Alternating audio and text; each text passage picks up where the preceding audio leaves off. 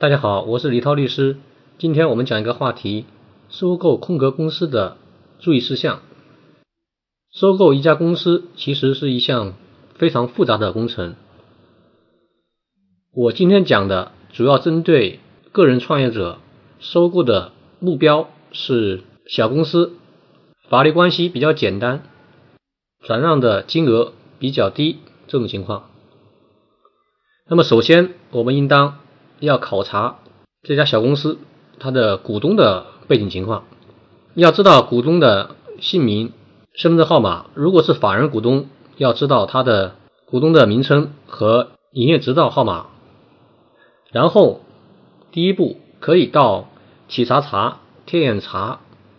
这样的企业信用网站上面查询，看这个股东有哪些公司，这些公司的经营状况是否正常，有没有比较多的涉诉案件，有没有被执行，甚至有没有被列入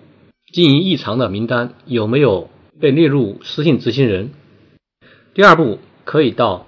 执行信息公开网，这是最高人民法院的一个官方的网站，在百度搜索失信执行人查询，那么就可以得到他的网址，然后输入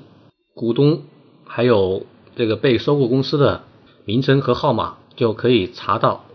他们相关的被执行，甚至被列入失信执行人，或者股东被限制高消费，看看有没有这些异常情况。上面讲的是第一步。第二步要考察一下股东的偿债能力，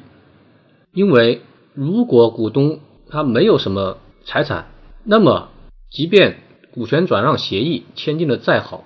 将来万一出纠纷，这个诉讼官司可以打赢，但是想执行股东获得赔付，可能就会存在比较大的困难。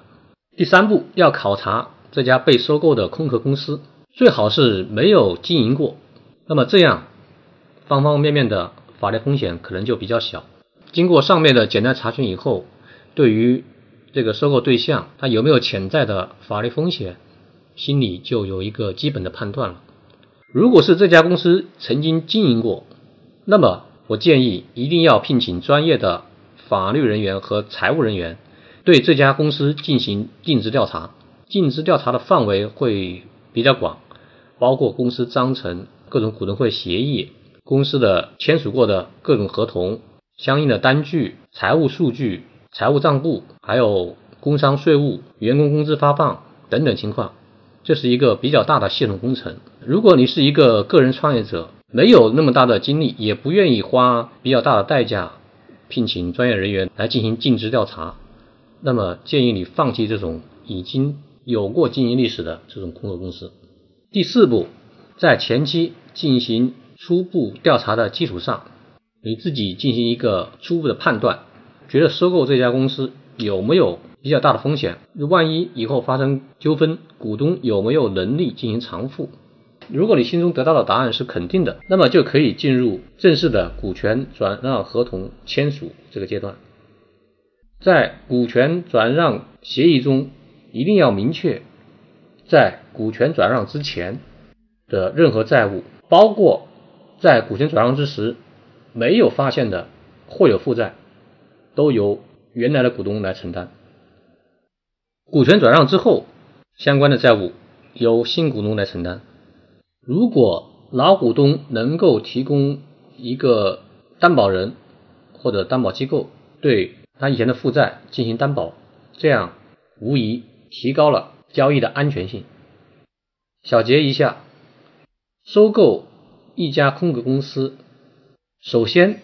要对于这家公司和股东的背景进行必要的初步的调查。如果这家公司曾经经营过，建议聘请专业的法律和财务人员对它进行详细的尽职调查，尽量发现潜在的法律风险，然后通过签署比较完善的股权转让合同，对新老股东之间的责任进行划断，那么这样才能有效的降低新股东收购空壳公司的法律风险。